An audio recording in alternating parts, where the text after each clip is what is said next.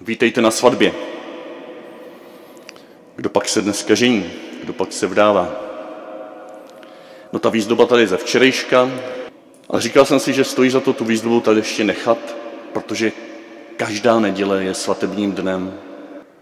A zvlášť dnes druhé čtení z listu efeským nám bude zjistovat Krista jako toho, kdo se tajemným způsobem spojil s lidstvem tak hluboce, tak intimně, jako se spojuje v manželství muž se ženou. Takový je svatý Pavel, tak to bude zjistovat uprostřed rad, jak se máme chovat uvnitř manželství, uvnitř rodičovství, uvnitř otroctví, jak se máme chovat v různých omezujících situacích, které nejsou ideální. Pavel bude zjistovat to, tuto hloubku Kristova příchodu do nitra lidstva.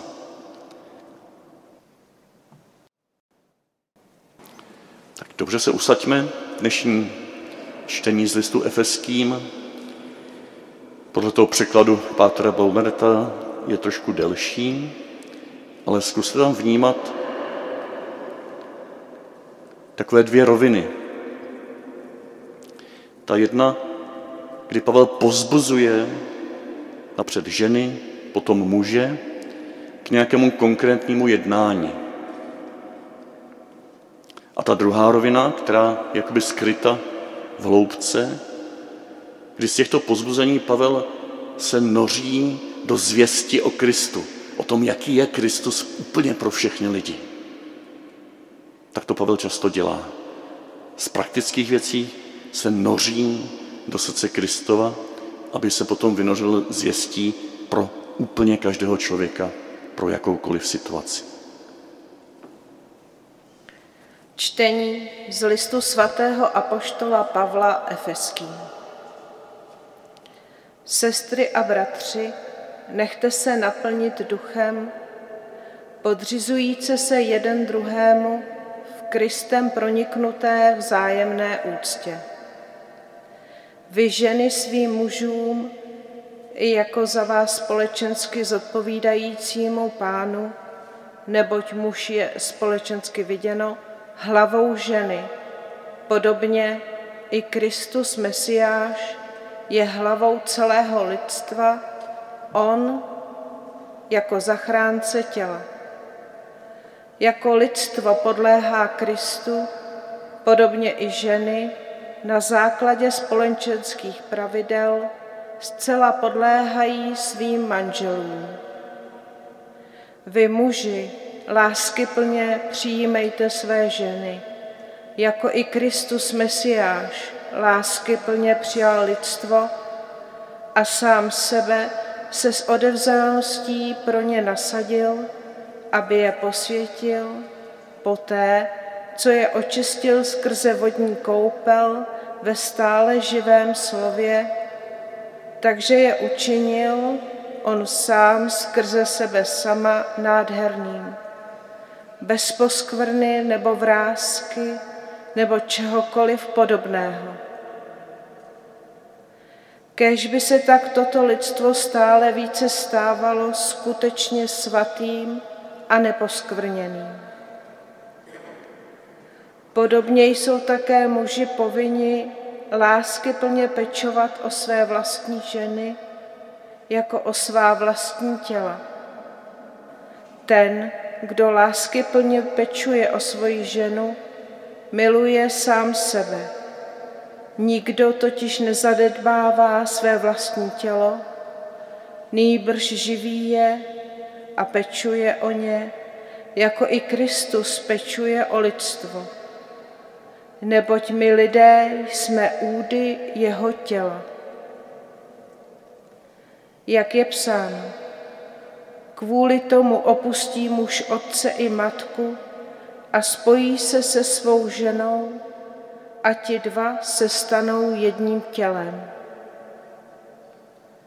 Skrytý význam toho, co bylo řečeno, je veliký.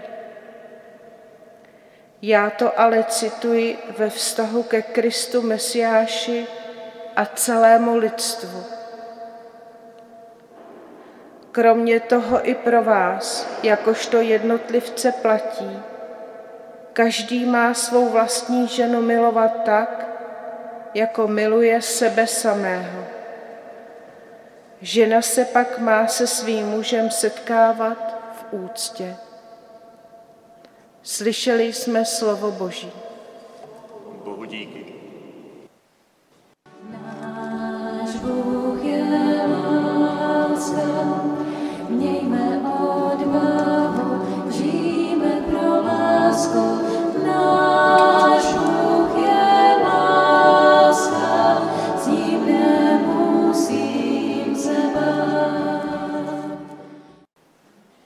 Jednu jedinou krátkou radu pro vás, menší, ale pro nás, pro všechny taky. Když chcete změnit svět, změňte napřed sami sebe. Jo, když chcete změnit to, co je kolem vás, nějaké okolnosti, ve kterých žijete, které na vás doléhají a jsou třeba opravdu nespravedlivé, divné, tak zkuste napřed změnit něco v sobě. A tím potom postupně můžete ovlivnit i tu vnější změnu kolem vás. Jinak klasicky, jak se říká, začni u sebe. Jo, nebo zaměť si před vlastním Prahem. To jsou takové lidové přísloví, které už vyčpěly. Ale svatý Pavel za chvilku, jak to za chvilku o tom budeme uvažovat, právě toto říká svým čtenářům. Příklad. Máš zaracha nějakýho, jo? Nesmíš ven. A třeba se ti to zdá nespravedlivý, třeba to je přísnější, než, než se ti zdá spravedlivý, třeba opravdu si nic neudělal, třeba to na tebe někdo svalil. A ty proti tomu můžeš bojovat, můžeš se to snažit změnit, můžeš přesvědčovat rodiče, aby tě toho zaracha zrušili. Ale můžeš taky napřed změnit něco v sobě. Jo, můžeš udělat něco dobrého, hezkého pro bráchu, který to na tebe třeba schodil. Můžeš udělat něco hezkého pro rodiče nebo pro učitele, který je třeba k tobě nespravedlivý. A důvěřovat, že to pomůže nakonec změnit i toho zaracha. Takže chcete-li změnit svět, zkuste napřed změnit něco v sobě k dobrýmu. A věřím, že to přispěje i k změně toho, co je kolem vás. V tom dnešním úryvku a ve dvou kratičkých úryvcích, které potom následují, dočtěte si je, prosím vás, potom na začátku šesté kapitoly. Je tam ještě řeč o dětech a otcích a o otrocích a jejich pánech. Tak ve všech těchto úryvcích, v tom dnešním, kde je řeč o ženách a mužích, potom děti, otcové, otroci, pánové, tak Pavel dává rady k životu v širší rodině, ale obecně viděno hledá způsob, jak žít v nějaké situaci, která je nějak nerovnovážná. Nějakým způsobem je tam nějaká nadřízenost a podřízenost. Ať už spravedlivá nebo nespravedlivá, ale nějaká společensky daná podřízenost, ve které žijeme. Nějaká danost, kterou v tu chvíli nemůžeme jednoduše změnit. To jsou ty vnější okolnosti. A Pavel zápasí o porozumění, jak jednat v těchto situacích. Kdybych to shrnul do nějakého hesla, do nějakého nadpisu, tu jeho radu, na první pohled to nebude úplně srozumitelné, ale v souvislostech, jak o nich vykládáme si už od počátku četby listu efeským, tak možná to bude něčím, co vám to schrne velmi dobře. Ten nadpis by mohl být, že Pavel do těchto nerovnovážných situací, často nespravedlivých situací, říká, cestou je rekapitulace a ne revoluce. Pavel ani Kristus nebyli revolucionáři v tom smyslu, že teď a tady chceme změnit systém kolem nás. I třeba za cenu násilí. Za cenu zmatku, za cenu chaosu. Když se kácí les, vítají třísky a jdeme na to. Takový nebyl ani Ježíš, ani jeho poselství, ani Pavel, který ho věrně, věrně vykládá. Oni šli cestou, nebo Pavel hlásá cestu rekapitulace, čili znovu uvedení pod hlavu Krista každého z nás. To je ta naše vnitřní práce, to je ta naše vnitřní proměna.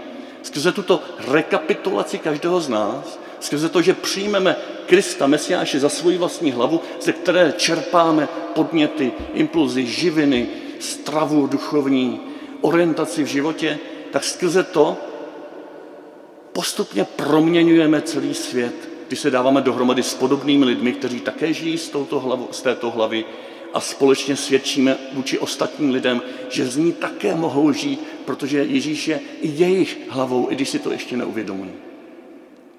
To je Pavlova rada pro situace nespravedlnosti, nerovnováhy, pro situaci, kdy vnější okolnosti na nás doléhají, je, prosím vás, nedělejte za každou cenu revoluci, násilné převrácení společenských řádů i za cenu neštěstí a bolesti a další nespravedlnosti.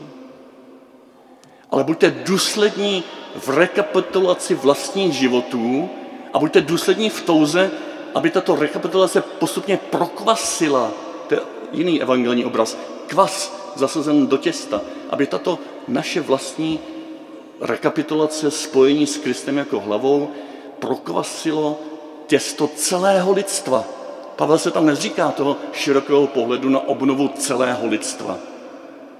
Pavel se nezříká té touhy, kdybych to konkretizoval na dnešní čtení, na, na ty tři úryvky, aby otroctví už neexistovalo. Pavel není nějakým fanouškem otroctví.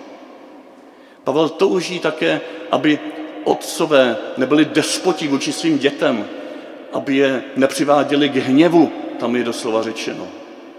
On ty děti, které jsou ve slabší pozici, podobně jako ty otroky, on chrání před despotismem jejich nadřízených otců nebo pánů.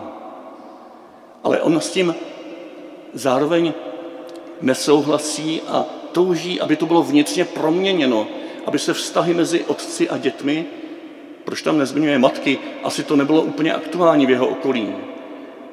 Tátové tehdy byli ti despotové, které dohánili e, své děti k hněvu. Tam je doslova nedrážděte své děti k hněvu, ale vychovávejte je takovým způsobem a skrze taková napomenutí, která odpovídají Pánu Bohu. Tam je doslova buďte božími pedagogy, božskými pedagogy. On jim nevymlouvá jejich zodpovědnost za jejich děti. On neříká, nebuďte jejich nadřízenými. Ano, podléhají vám tito děti, ale buďte těmi nadřízenými božsky. Božskou pedagogiku, pedagogiku používejte. A děti pozbuzuje, aby naslouchali svým rodičům. On neříká, revoltujte proti rodičům, kašlete na rodiče, oni jsou pro vás vůči vám nespravedliví. On říká, naslouchejte svým rodičům v pánu, v duchu pána Boha a jeho Krista, Mesiáše. Naslouchejte jim tak, že máte v sobě vědomí veliké úcty, že vás Pán Bůh miluje a zároveň v tomto duchu naslouchejte tomu, co moudrého od rodičů k vám přichází. A podobně už jsme zpátky k tomu, v tom našem úryvku o mužích a ženách, kdy tam, jak to v běžných překladech bohužel ještě dneska čteme, nikde není ani slůvkem nějaká výzva k tomu, aby muži byli hlavou ženy.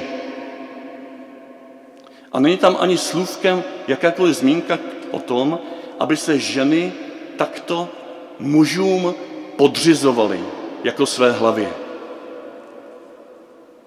Přečtěte si to podrobně, až to budete mít doma před sebou. A dojde vám, jak nádherným způsobem tam Pavel aplikuje právě to, co jsem ilustroval na těch otrocích a pánech a na dětech a otcích. Jak tam aplikuje pozbuzení napřed ženám. Prosím vás, ženy, nechte se naplnit duchem, to je pro všechny, vzájemně se podřizujte, proniknuté Kristovou úctou, to je taky pro všechny, a ve vaší situaci, která je daná dnešními společenskými podmínkami, či tehdejšími společenskými podmínkami, kdy samozřejmě, že váš manžel je váš Kyrios, tak se manžel nazýval tehdy Kyrios, pán. On je vaším pánem, který je za vás společensky zodpovědný, aby vás chránil, aby vám dal nějaký společenský status.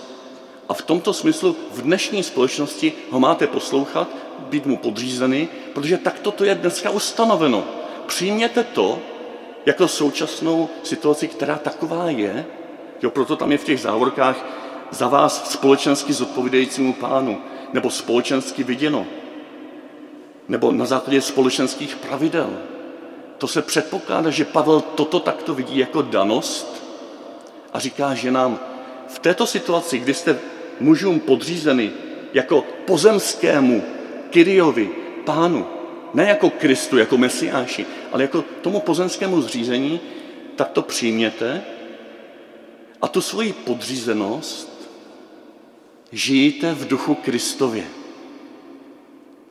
Tu svoji podřízenost žijte tak, že jste si vědomi veliké úcty, kterou vůči vám má Kristus.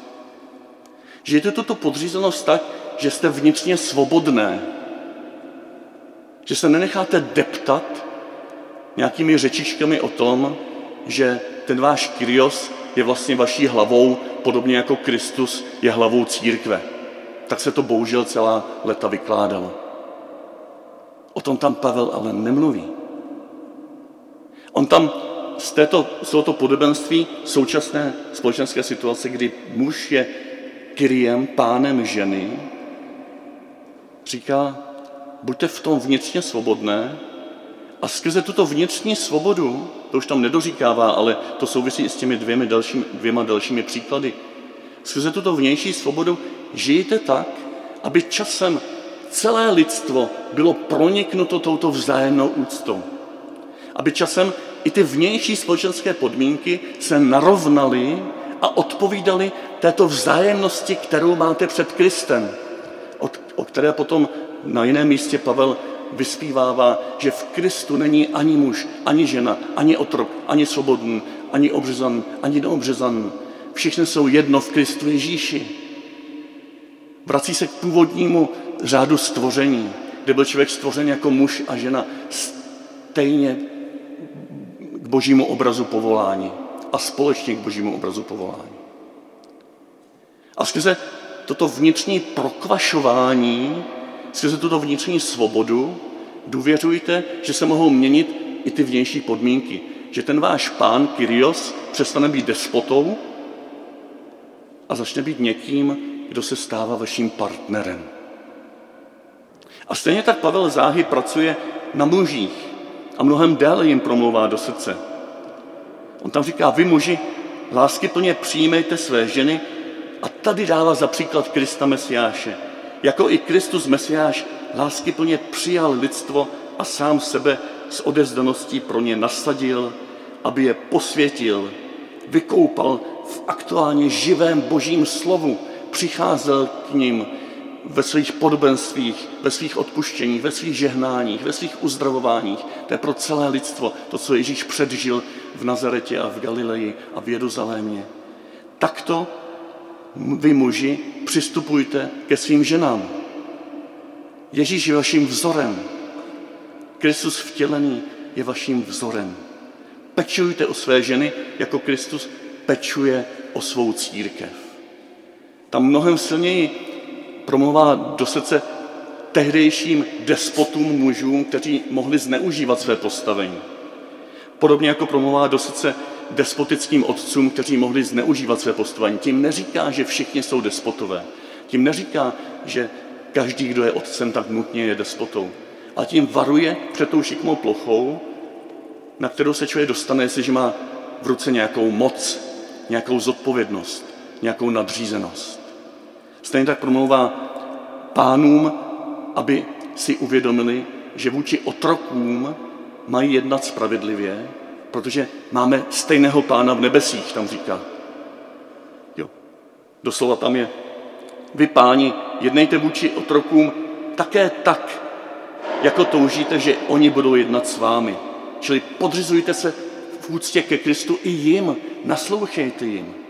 Přičemž buďte zdrženliví ve výhruškách a to zvědomím, že jejich, čili těch otroků pán, stejně jako i váš pán, je v nebesích a nedělá žádné rozdíly mezi lidmi.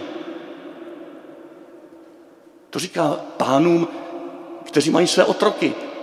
Tento pán v nebesích nedělá žádné rozdíly mezi lidmi. Na tož by je potom dělal mezi muži a ženami. Tak to, když promluvá mužům, kteří by měli sklon k despotickým vztahům vůči svým ženám, tak potom se nechává strhnout tím obrazem Krista, Mesiáše, který se dává v šanc celému lidstvu a vrcholí jeho pozbuzování v této větě, kterou cituje z Geneze, ze druhé kapitoly, 24. verš. Jak je psáno, kvůli tomu opustí muž otce i matku a spojí se se svou ženou a ti dva se stanou jedním tělem. A hned to Pavel komentuje. Skrytý význam toho, této věty, kterou jsem právě citoval, je veliký. A já ji cituju ve vztahu ke Kristu Mesiáši a celému lidstvu. Tato věta z počátku stvoření muže a ženy není jenom větou o mužích a o ženách, o jejich vztahu, který je, který je pozván, aby byl společně božím obrazem, ale je to věta o Kristu Mesiáši, který už na počátku stvoření vozovkách analogicky obrazně opouští nebeskou slávu svého Otce a stává se jedním tělem s celým lidstvem. Už na počátku stvoření člověka. Mesiáš Kristus přichází, aby byl tady úplně přítomen v celém lidstvu od těch nejprvodnějších počátků a provázel celé lidstvo jako ženich, jako ten, kdo se dal lidstvu jako své nevěstě, aby toto lidstvo zkrášloval, aby ho vedl ke kráse, nádheře, vzájemnosti. Aby v plnosti času se stal člověkem, aby mohl umřít pro nás, když tuto, tento dar lidstvo nepřijímá, tak aby tváří v tvář naší krutosti, našemu despotismu, zemřel na kříži a vykřičel do celého světa, podívejte se, já jsem tomuto listu věrný, i když vy jste nevěrní, protože nemohu zapřít sám sebe. Jsem tady pro vás. Nikdy vás neupustím. Nikdy svou manželskou smlouvu nezruším. I kdyby všechno se rozpadlo na tomto světě, já zůstanu věrný. Já, Mesiáš Kristus, a prosím, zkuste se nechat zasáhnout toto mojí věrností. Zkuste tento úžas, který ve vašem srdci vyroste, nechat proniknout do vašich vztahů, do vztahů mezi manželi, mezi pány a otroky, mezi rodiči a dětmi. Zkuste tímto úžasem mé věrnosti vůči každému člověku nechat pronikat i vaše společenské vztahy. Prokvasit vaše situace nespravedlnosti. Ne skrze revoluci, ale skrze tuhle tu vnitřní rekapitulaci a postupný rozvoj toho, co je nádherného v každém srdci každého člověka.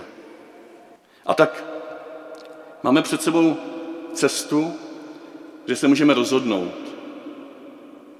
Jestliže na nás dolehá nějaká vnější situace, nespravedlnosti, nerovnosti, tak můžeme buď kolem sebe hned kopat, snažit se to změnit teď hned, ale pravděpodobně se vysílíme a pravděpodobně někoho ještě zraníme a poškodíme ještě víc. A nebude to mít trvalé důsledky, ta změna. Nebo můžeme tuto situaci dočasně vnitřně přijmout, pracovat na vnitřním vztahu s Kristem, rekapitulovat se, znovu oživit svůj osobní vztah s Kristem, hledat parťáky a partěčky kolem sebe, kteří to též dělají, tomu se potom říká církev. A takto zevnitř můžeme prokvasit postupně ty nerovnoprávné situace kolem nás. Samozřejmě ne vždycky je možné čekat po staletí, než se něco změní.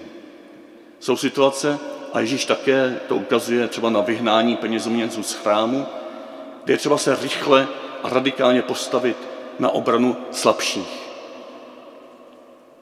Ale to je jenom dočasné řešení. To není trvalá proměna.